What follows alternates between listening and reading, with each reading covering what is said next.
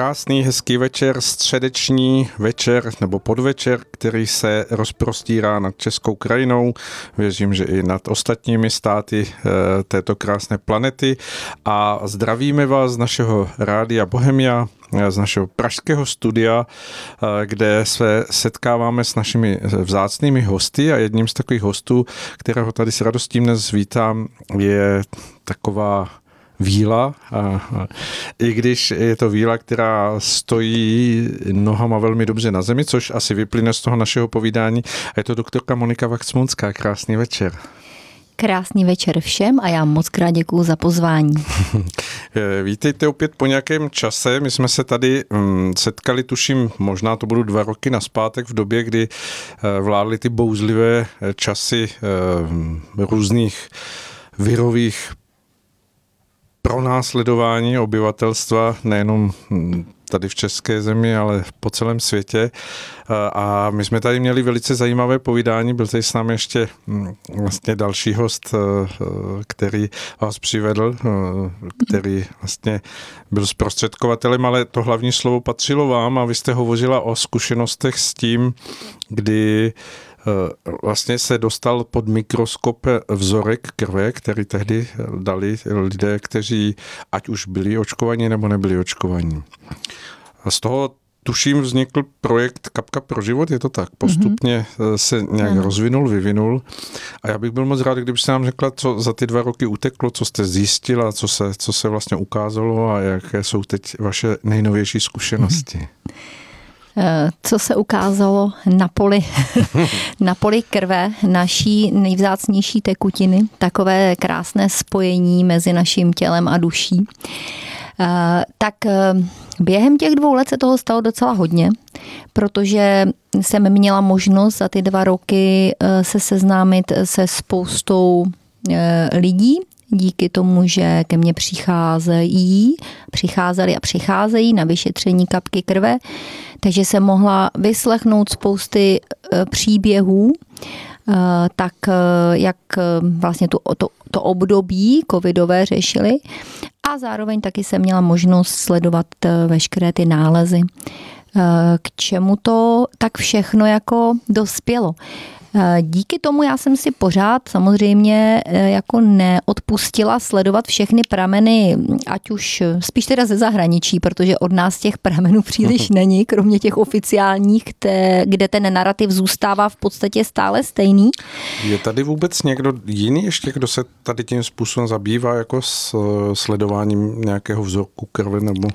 Já jsem se po, popravdě u nás příliš uh, jako nesetkala s nikým, kdo by nějakým způsobem třeba zveřejňoval výsledky eh, nálezů v krvi, tak jak to mm, v současné době třeba hodně um, provádí paní doktorka Mihalca, mm-hmm. která ve svých vlastně mm, záznamech krevních eh, se věnuje mm, tématice možnosti přítomného hydrogelu a quantum dots, což jsou vlastně nanometrové částečky, eh, které ona tam pozoruje. Jsou to i nějaké samosestavující se hydrogelové, eh, hydrogelová vlákna. Podobně tak, jak pravděpodobně něco takového bylo spojeno do mm, i s těmi odběrovými štětičkami. I tam se hodně zmiňoval účast vlastně hydrogelu a DARPy, eh, nebo té podílu na výrobě, eh, kdy když odbočím, tak já jsem vlastně měla možnost eh, si dělat takový soukromý obrázek o vzhledu vakcíny i odběrových štětiček pod mikroskopem a e, pravdou je, že ten obraz tam byl do jisté míry podobný, což mě hodně zarazilo. Že vlastně to, co se objevovalo v té vakcíně, se objevovalo i v těch odběrových štětičkách. Moc o tom nikdo jsem nenašla žádné zprávy, mm. ale je to prostě takové pozorování, což by mohlo e, napovídat, že to ne, nemusely být jenom štětičky odběrové, které konec konců se lišily hodně od toho, co známe třeba z dětství, když eh, jsme měli angínu a prostě vatičkou nám se třeli mandla, aby udělali kultivaci. Tak, to bylo velmi nepříjemné. No tak tohle věřím, že muselo být ještě nepříjemnější, protože eh, ty odběrové štětičky jsou v podstatě taková štětka na záchod. Eh, hodně ostrá. Ale když se vrátím ke krvi a k tomu, to, k tomu vlastně, jak jsem si začala dávat dohromady, mm, je nejenom svoje obrazy, ale spíše teda materiál ze zahraničí, od zahraničních pozorovatelů a zároveň od těch lékařů,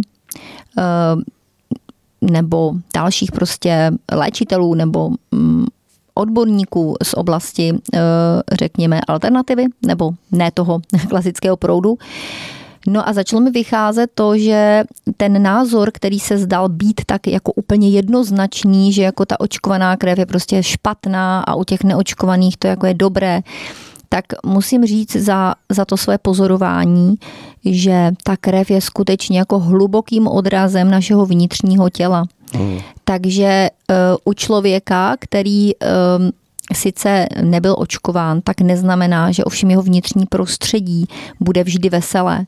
Uh, závisí to nejenom na faktorech, jako je dostatečná hydratace, to je prvotní podmínka toho, aby se naše tělo dobře čistilo a i ve spoustě takzvaných um, poočkovacích protokolů detoxikačních, ta voda čistá, dostatečná hydratace stojí na prvním místě.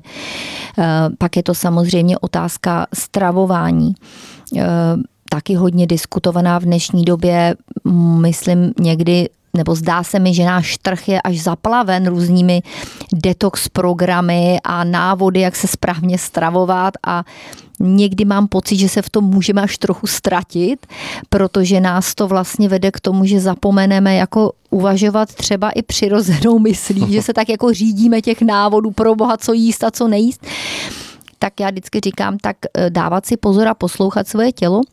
No a pak ale na třetím místě je to právě vliv té psychiky a mysli, která hmm. se jako absolutně eh, jednoznačně stojí nad vším a odráží se i vlastně na té krvi. Protože naše veškeré stresy, strachy, úzkosti, ať už pramení z čehokoliv, Eh, spouští v našem těle zcela regulérní chemické pochody, že jo? aktivují eh, ne, takzvaný vegetativní hormonální systém, systém, hormonální všechno. sympatikus samozřejmě, boj nebo útěk. Eh, dějou se tam neuvěřitelné věci, protože hmm. pokud my se, jako jsme pod stresem, nejsme uvolněni, něčeho se bojíme, máme nějakou úzkost. Že? A teď narážím na to, že samozřejmě tady Eh, eh, se tak jako hodně rozšířil ten strach z toho, že i pokud jsem nebyl očkovaný, tak jsem jako vlastně v ohrožení, protože se na mě může přenést eh, nějaký toxický spike protein. Taky mě to hodně zajímalo. Nepozorovala jsem, že by tady byl jasný vzorec toho, že by člověk, který byl neočkovaný a třeba ve styku s očkovaným, že by nějakým způsobem vždy vykazoval nějaké prostě špatné krevní obrazy. Mm-hmm. Jo. Není to, je to, přímo není to, není to přímá uměrnost. Mm-hmm. Vždy je to velmi individuální. Stejně tak musím říct, že třeba očkovaní lidé nemají vždy tu krev ošklivou. Můžeme se tady samozřejmě, nebo ošklivou, prostě ty krvinky jako chovající jako se jakoby ne, nesvobodně. Jo. Eh, můžeme se tady samozřejmě dohadovat o různých šaržích, ale eh, zase když se vrátím k tomu prvot, tomu nejdůležitějšímu v nás, je ta mysl. A to si myslím, že hraje obrovskou roli. Pokud totiž si ten člověk uvědomí, eh, třeba díky tomu, že podlehl, nechal teda se svést tím davovým šílenstvím, ale je to pro něho taková výzva, že si řekne, jo, jako ano, ale já jsem se teďka od toho odpíchnul, něco mě to naučilo, něco jsem prostě se z toho poučil, tak to je obrovský krok i v té mysli, jako si to uspořádat. A pokud řeknu, hele, jako mě to je jedno, že jo, já jsem rád, že jsem napíchaný a to, tak myslím si za sebe, že i toto může hrát svoji roli. Čili i to placebo nějakého uklidnění, když to přeneseme do toho nastavení psychiky, může se hrát roli, že hmm. člověk skutečně jako se cítí být, že má ochranu, že tady jako je to dobré že to paradoxně hmm. působí na ten zdravotní stav jako do, dobrý hmm. přínos. Já mám moc ráda právě třeba ty práce toho pana Brusa Lipného, často jako jmenuju, protože mm, ta kniha Biologie víry, co napsal, je, myslím, čtení, které je přístupné jako širší veřejnosti, jako není to nějaká obrovsky vědecká publikace. Mm. A je tam spousta pěkných um, důkazů, že právě ta naše mysl dokáže jako obrovské, uh, obrovské věci. Uh, různě díky třeba meditačním cvičením můžeme si zapínat, vypínat geny, eh, pokud působíme na naše tělo tou pozitivní myslí, to znamená opravdu uklidněním, harmonií, eh, můžeme si představovat nějaké krásné světelné proudy, které nás pročišťují. Vnitřní radosti. Vnitřní radosti, tak člověku. vnitřní radost, přesně otevřít to srdce, uklidnit se, spojit to třeba s tím klidným dechem, tak eh, v nás se dějí obrovské věci, protože jsou to najednou pozitivní vibrace a ty budou fungovat na stav našich buněk, na to, jak je vlastně naladěná ta voda v našich buňkách, ta živá voda, ta speciální, ta EZ, která eh, vlastně je to důležité, co hmm. umožňuje tu detoxikaci. Jestli znáte třeba práce pana Žerada Polaka, tak eh, to je ten to krásně vysvětluje, jak ta voda je úplně jiná v nás. A e, samozřejmě e, díky těm pozitivním vibracím fungují i naše DNA jako ty antény, protože jak se ukazuje, tak ta DNA pravděpodobně je zejména anténa, příjem hmm. vibrací. Odkud si tak, zvenku. můžeme přijímat ty vibrace zvenku, hmm. ale samozřejmě záleží i na těch našich vibracích. Hmm. Dokáže se ovlivňovat délka telomer, které pokud to tak je, protože dneska se všechno boří, jako všechno se ukazuje, že to ty věci možná úplně jinak, to, co nám je dlouho předkládáno. Že ta věda šla nějakým směrem a teď se vlastně ukazuje, že ještě může být úplně jiný pohled na, na, na tak, celé tak. to naše existování a Přesně tak. okolo nás. Přesně tak, takže my si můžeme hrát i s délkou těch telomer, tedy s životností buněk. To je takové ta touha, teďka hodně máme tady ten program anti-age, všichni chtějí anti-age, nebudu jmenovat uh, ani mezi těmi jaksi globalistickými veličinami, tam se jede anti-age v úplně jiných rovinách, asi víte, o čem mluvím. No, no, to uh, ale, nebudeme otevírat, nebo by nás zase Ale uh, anti-age je taková věc, kdy všichni chceme teď vypadat mladí a tak a já bych chtěla říct, že Eh, prvotní věc, co mě tak u toho napadlo, když všichni chceme tady být dlouho, tak abychom nezapomněli, co s tím životem uděláme. tak. Je, jak, ho, jak ho využijeme, jak bude žitý, jak bude žitý. Že? Jestli to je o to, abychom si vyhladili vrázky a spevnili poprsí a zadečky, a nebo prostě jestli třeba to nějak využijeme ten čas ano, tady. byl náš život smysluplný. Aby byl smysluplný. Když jste začala o té krvi, a říkala jste, že vám prošlo opravdu mm, nějaké množství lidí. Už máte zkušenost, že se podíváte do toho mikroskopu a vidíte, že to, co tady mm, zmiňujete, Eh, psychické naladění, že se propisuje do té krve, hmm, že eh, často. skutečně vidíte, že máte vedle hmm, sebe člověka, jo. který je ve stresu, který prožívá často. prostě nějaké vnitřní boje, ani to nedává najevo, ale té krvi se to odráží. Často, často se to projevuje i třeba to, že někdy eh, lidé hodně spoléhají na Mm, takové ty vnější berličky v podobě různých doplňků, ale zapomenou tam právě zapojit ještě jakoby tu, tu vnitřní složku, to, to nejsilnější. No. A to si myslím, že jako je, co jsem z toho tak jako ze všeho, co jsem vyposlouchala, mě vychází opět pořád jenom jedna jediná věc, že je to obrovská šance, tahle doba, jak se navrátit k vlastní intuici, k naslouchání vlastnímu tělu, nespoléhat se na to, co nám někdo řekne, protože pokud že schrneme tu covidovou dobu, tak uh, to je takový obrovský nácvik, že jo? to asi víme tisíckrát zopakováno, prostě cvičili jsme tady, jak, nebo někteří se nesnažili cvičit, někteří cvičili ochotně, ale byl to takový psychologický pokus, kam až se to může dovíst, to je asi dost zřejmé těm lidem, kteří tak nějak to vnímají.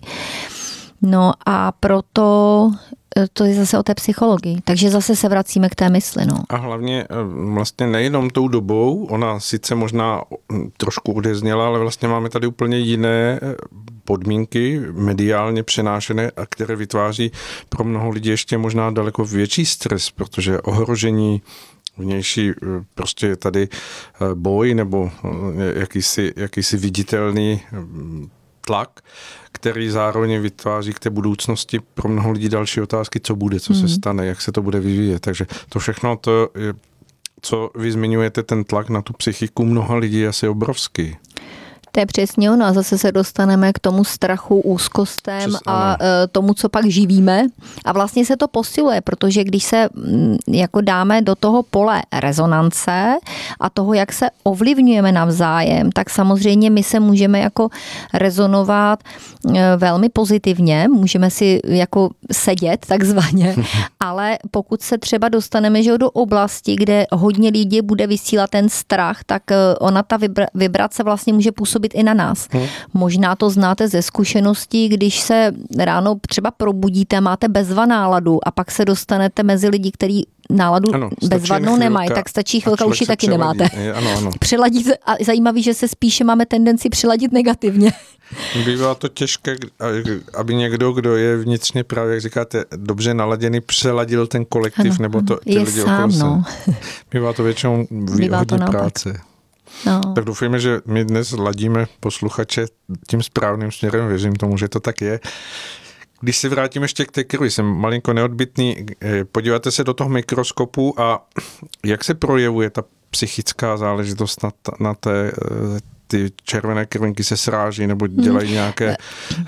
pro vás obrazce, ze kterých opravdu to Tam vidíte? vlastně ty, ty, ty stresové situace v kombinaci, může to potom často být třeba právě v kombinaci tím, že lidi ty stresové situace řeší eh, třeba množstvím sladkého nebo mm, kouřením nebo prostě alkoholem, alkoholem samozřejmě nebo nějakýma jinýma prostředkama podpůrnýma, takže ono většinou to je jako spojené nějak. Ano, ano. Eh, pak mají i nedostatek spánku často, protože pokud jsou ve stresu, tak třeba mají poruchy spánku. Ano, takže vlastně celý, celý se to točí a pokud zase jsem ve stresu, tak se spouští i vlastně děje, které vedou k takovému tomu překyselení toho těla, to je asi taky pojem, který je známý. Je to zase jenom na, na základě toho, těch chemických procesů, které se v tom těle odehrávají, takže zase už to vnitřní prostředí toho těla je jiné. Mm-hmm. Tudíž samozřejmě i ty krvinky se chovají jinak, mají tendenci prostě ne volně plout, tak jak by měly, ale mají tendenci se zhlukovat. Vytváří se tam určité mm, taková vlákenka, která mm, tam normálně nejsou. Zase napomáhají tomu, že ty krvinky pak drží více pohromadě, to znamená, není tam ten volný tok a když si představíme, že neproudí ta krev, nejsme v tom proudu eh, v života, tak, tak pak to rezultuje k tomu, že se u těch lidí uh, mohou projevovat různé věci, jako prostě bolesti hlavy a únava, bolesti kloubu a bolesti záta a dušnost a necítí se dobře a pak jako když to dlouho trvá, že jo, ten stav, tak i to překyselení toho těla vede k tomu, že pak eh, si ta krev půjčuje z různých míst toho těla eh, minerály, tak pak osteoporóza uh-huh. a uh-huh jak říkám, ty kloubní potíže, padají vlasy a pokožka. No a pokud je to dál a dál a do toho těla potom vlastně jakoby jsou často pozvány nějaké mikroorganismy, jako jsou bakterie, následně pak i vyšší formy, jako kvasinky, a já zá, záměrně říkám pozvány, protože to bych ještě před dvěma, třema lety možná neřekla, ale tím, jak se neustále jako hrabu v té literatuře a hledám si ty věci, které tady byly třeba dřív řečeny. Takže když se vrátíme s tím třeba do období pana Bešámpa uh-huh. a jeho sporu s panem Pastérem, tak on to říkal, že všechno je o tom terénu. A mm, pokud ten terén jako není vyhovující, ať většinou je to ta kombinace, že jo, ta mysl, pak do toho to sladký, že jo, když už je mi tak to, tak si dám sakra celou tabulku čokolády, že jo, a, a nebo dvě, tak já vlastně pak jakoby pozvu, nebo to tělo si pozve úklidovou četu. A ta úklidová četa to jsou vlastně ty bakterie, nebo, uh-huh. nebo kvasinky, nebo kvasinková vlákna a oni se jako snaží velice, pa, ale je tam třeba jich je pak hodně, že jo, protože se snaží hodně, takže se jako ano, množí a se. tak a když tam víc přidáme sladkého, tak zase se víc snaží.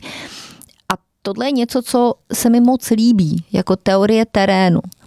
To je o tom, jak si děláme své vnitřní akvária. A když se na to budeme takhle dívat jakože jsme to akvárium, tak chceme být čistý akvárium, krásný, průzračný.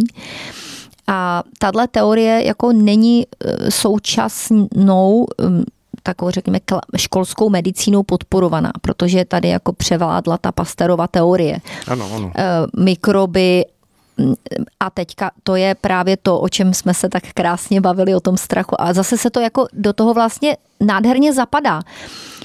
Proč vlastně musela se tady uvelebit ta Pasterová teorie jako zlých infekčních agens, jo, a teď jako můžeme říct jako viry, u kterých se ukazuje zřejmě ani nejsou, pak jako ty bakterie a nedej bože, pak plísně a tak. A oni na nás jako útočí a jsou zlouni a my ty zlouny musíme porazit a máme na ně antibiotika a vydezinfikujeme to a umejeme a budeme si 50krát mít ruce a dostaneme na to vakcínu, abychom byli úplně ochránění, že jo. A e, teď, když si to schrneme, tady tyhle body, tak je to co? Tak je to jako boj, že jo, my pořád jako bojujeme ano, ano, s něčím, jsme v boji, jsme v boji takže boj, napětí, zase jsme v tom, jo, a potom je to ten strach, protože já, tak ten víme, jaký byl, ten byl vystupňovaný během toho covidu proti nějakému neexistujícímu mm, nic, nic neviděnému, neviděnému strašákovi. A takže ten strach, a ten nás jako doprovází a najednou si pře- můžeme představit, že to okolí naše je vlastně jako děsuplné, protože nás může kdykoliv něco přepadnout za rohem. Ano, skočit na nás prostě jo. v tramvaji. Chytíte něco, ano, že jo? Že se bojíte, že něco chytíte. No. A e, díky téhle teorii terénu, tak se mi moc líbí, tak vlastně člověk může jako volně přejít jako k teorii nemoci jako očistného procesu. E, protože e, berme to jako něco, co s čím nemusí posluchači naši třeba souhlasit, ale je to jenom úžasná myšlenka a stojí za to si nad ní zapřemýšlet, e, protože vám to umožní jednu věc, jako mít obrovskou moc nad těmi ději, které se dějí ve vás, protože budete vědět, proč se dějí a můžete jim být i nápomocní a nebudete se jich děsit, uh-huh. jako té ošklivé nemoci, ale něčeho, co prostě najednou to tělo spustí jako očistu. Najednou bylo mm, prostě přeplněno. Je to jako nádoba, e, takový barel, který má dole odtoky, to je jako močový systém a střevo, že jo, a čištění prostě přes, z nosu, přes, přes nos, přesně. Tak a najednou ty odtoky se jako třeba zacpou, protože třeba nevěnujeme pozornost tomu pitnému režimu a tak. A my jako přidáváme do toho barelu stále další a další jako nálož, jo? ať už je to ta stresová, to jídlo, tak a teď jednoho dne ten barel přeteče. A když přeteče, tak se objeví ty symptomy, takzvané symptomy onemocnění. Uh-huh. Jo, můžeme si představit, že ho dlouho se plnil a jednoho dne to přeteče. A my jsme jako nemocní a teď běžíme e, k doktorovi, aby nám dal antibiotika, nebo když to je vyrážka, tak na kůži něco namažeme. A když si představíme ten barel, který je přeplněný těmi toxickými látkami a vy do něj nasypete další vlastně látky, které se potřebují zpracovávat v játrech, tak to vlastně mu nepomůže. My jediný, co potřebujeme, tak tomu tělu dát pokoj chvilku. Proto jsou třeba ty pusty obrovsky důležitý. Hmm. Eh, to si myslím, že mimochodem zase eh, jeden, jedna ze součástí těch mm, jakoby protokolů eh, pomoci po očkování je, je půst přerušovaný uh-huh, nebo i déle trvající, uh-huh. kdy vlastně necháme tomu tělu možnost, aby se začalo čistit. Řekla jste asi pro mnoho našich posluchačů uh, zajímavý pohled na nemoc a mě zaujalo to, jak jste říkal, že si pozveme tu úklidovou četu. Pojďme se eh, k tomu asi ještě vrátit, protože pro mnoho lidí to bude dobré vysvětlení, eh, právě náhledu toho, že mm, je tady příležitost přestat vidět nemoc jako boj, jako, jako zápas, jako to, že prostě vnitřní nějaký systém se brání nějakému vnějšímu světu.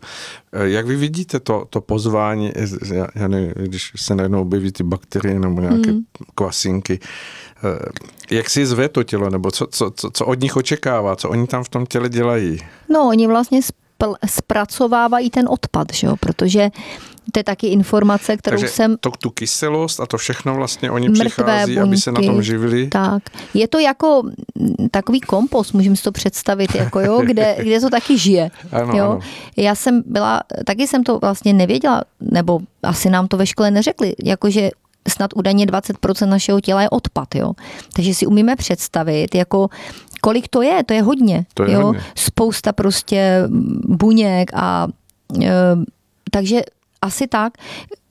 Podle třeba byla, měla jsem možnost poslouchat takový pěkný povídání právě třeba o úlaze kvasinek, zase úplně jiný pohled, než je ten klasický, tak vlastně v, e, i ty kvasinky mají údajně vlastně pomáhat v tom překyseleném terénu e, a snažit se e, jako to uvést zase zpátky do té zásaditosti.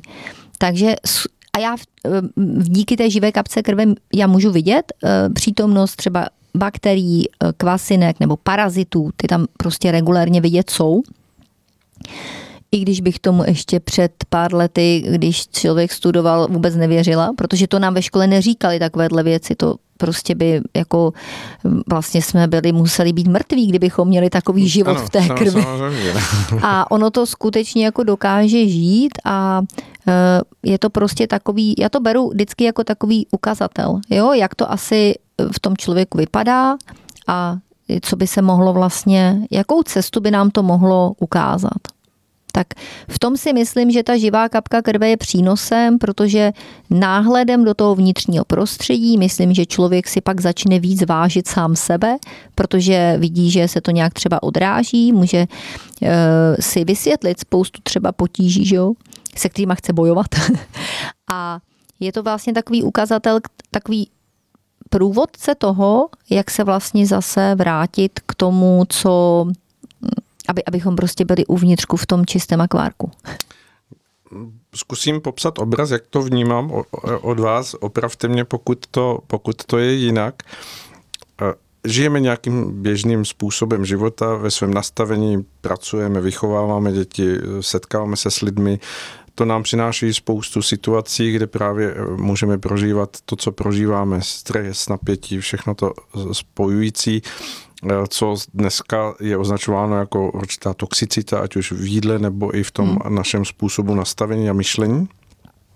To tělo se teda uh, naplní až po, po ten okraj a teď pozve ty, ty pomocníky, to znamená, přijdou bakterie, kvasinky, v horším případě asi plísně a ještě, ještě další potvory a ty se tedy nastěhují do toho těla a vyvolají proces, který my známe. Člověku začne být velmi zlé, dostane, nebo má zvýšenou teplotu, všechno se ukazuje tak, že když s tím něco dělat nebude, tak to tělo skolabuje, ne-li, ne jako ho opustíme, jako v té naší duševní rovině.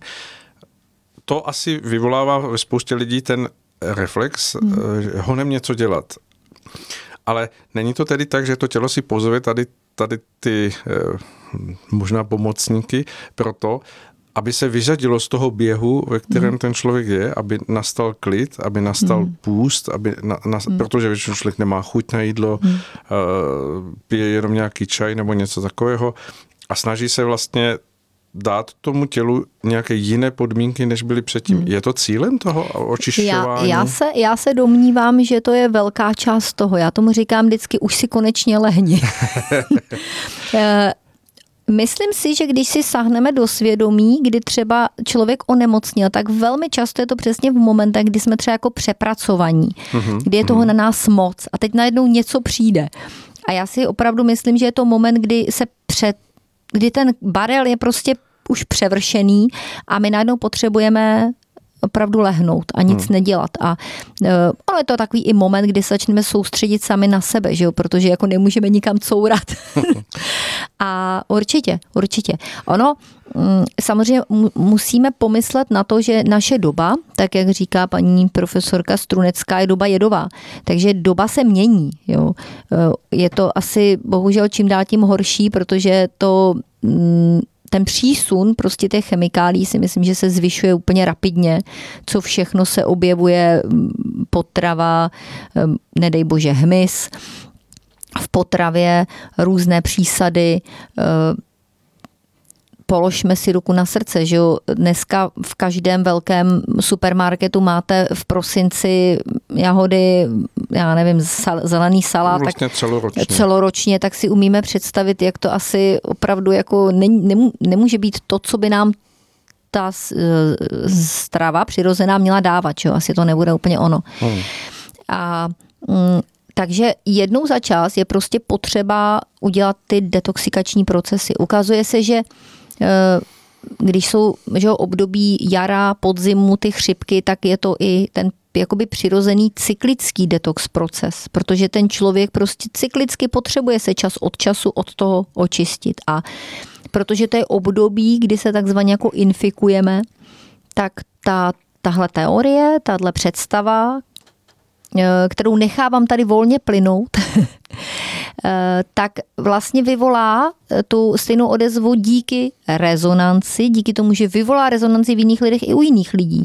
A pak to znamená to, že jste to chytil. Uh-huh, Protože jako by vám někdo řekl, podívej, je čas na to, jako se taky detoxikovat. Že Dřív když třeba malí děti eh, měli onemocnět eh, třeba neštovicema nebo spalničkama, tak se jako schválně setkávali, aby se jako narezonovali. To jsme asi zažili všichni. Tak a, a vlastně jako by to proběhlo a eh, já myslím, že to byla paní doktorka Věra Scheibner, jestli se nemýlim, která se hodně zabývala mm, náhlým umrtím kojenců, tak uh-huh.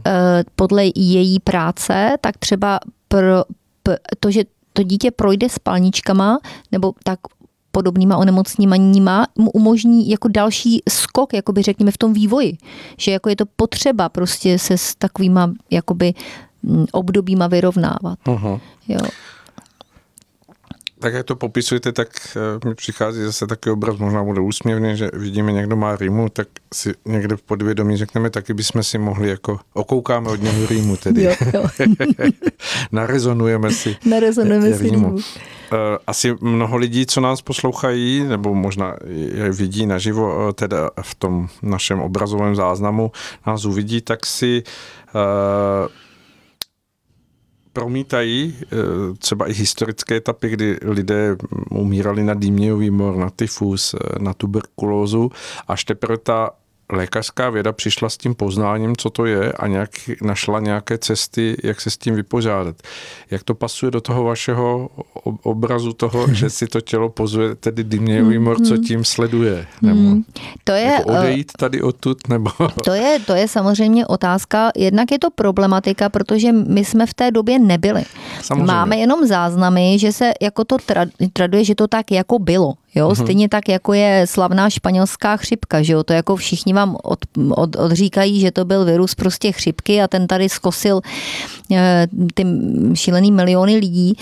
No, když se do toho reje, protože tohle je období, které se ještě dá jako hodně proskoumat, že jo? co se týká těch starých historických rán, tak tam už máme málo možností vlastně jakoby eh, získat třeba nějaký materiál, dejme tomu, protože vlastně byly i ty oběti za té španělské chřipky exhumovány a zjišťovalo se vlastně, proč umřeli. Uh-huh a umřeli prostě na bakteriální zápal plic, když už to ty bakterie převzaly, protože eh, může se stát, že dojde k tomu, že vlastně už to, to tělo to pak nezvládne. Že jo? Jo, to je taky otázka, si myslím, hodně toho, kdy lidi mm, jako neposlouchají ty první varovný signály. Jo? To je takový to, jako ještě to zvládnu, ještě to zvládnu a pak už to nejde. Takže když se vrátíme k té španělské chřipce, že jo, tak se ukazuje, že třeba to byla věc, která byla vázaná na úplně jiné věci než na virus. Jo, ale právě na to, že e, se velice masivně začalo vakcinovat, byla to vakcína nevyzkoušená třeba proti meningokoku a tehdy. hodně tehdy, ano, ano za mhm. té španělské chřipky kdy vlastně vypukla. A e, původně, pokud si dobře pamatuju, protože ta historie je celkem složitá, dá se, myslím, o ní docela pěkně přečíst na uh, Reseteu, Eh, tak vlastně vypukla v takové eh, stanici v Port Rayleigh u nějakých telegrafistů a potom vlastně jako protože ty američtí vojáci byli posláni jako do Evropy, tak jako protože aby tam jako byli ochráněni, tak se masivně očkovali. No a protože to bylo opravdu hodně masivní, tak se ukazuje, že zřejmě hodně velká část potíží právě byla jako vlastně způsobena tím očkováním. A když se vrátili zpátky, tak jim nebylo dobře, ale už se rozjela zase ta hysterie kolem toho a e, ti lidé tenkrát se dezinfikovali jako dost drastickýma způsobama, třeba inhalací formaldehydu, což je jako hodně špatná, to je hodně dráždivá karcinogenní látka, která mimochodem je třeba složkou v těch vakcínách. Eh, tak, mm, takže vlastně se to jako jo, točilo a když se vlastně udělal ten pokus, že by se někdo nakazil, protože to jako zkoušeli, že jo, jako nakazit takové nedobrovolníky, eh, vojáky nebo námořníky, kteří slíbili, že je propustí z trestu, když budou participovat na tom testu, tak vlastně nechali dýchat jako výpary od těch nemocných ústa na ústa, jo, nebo jim vtírali ty hleny do očí, docela takový jako nechutný věci. No ale on se nikdo nenakazil. Prostě ne, prostě zůstali. Ten přenos tam, tam ten přenos nebyl. nebyl. To hmm. znamená, zase když se dostaneme třeba k té teorii nějakého mm, jako toho viru, že jo, který by tam fungoval, no tak to by zákonitě museli všichni lehnout. A ono se to nestalo. Zkoušeli to i se zvířatama. Jo. Dávali prostě konům eh, pytle na hlavu, kde jako nadýchali prostě ty, ty no, choroboplodné dávky a ono se těm konům taky nic nestalo. Jo. Hmm. Takže vždycky je to otázka toho vlastně, jak se to podá, že jo? Jak, jak je ta ta otázka. Stejně bychom pak mohli zabrousit do oblasti mm, eh, takového mm, jako epidemie dětské obrny. Jo? A zase se dostaneme k tomu, že v té době se jako masivně používalo DDT.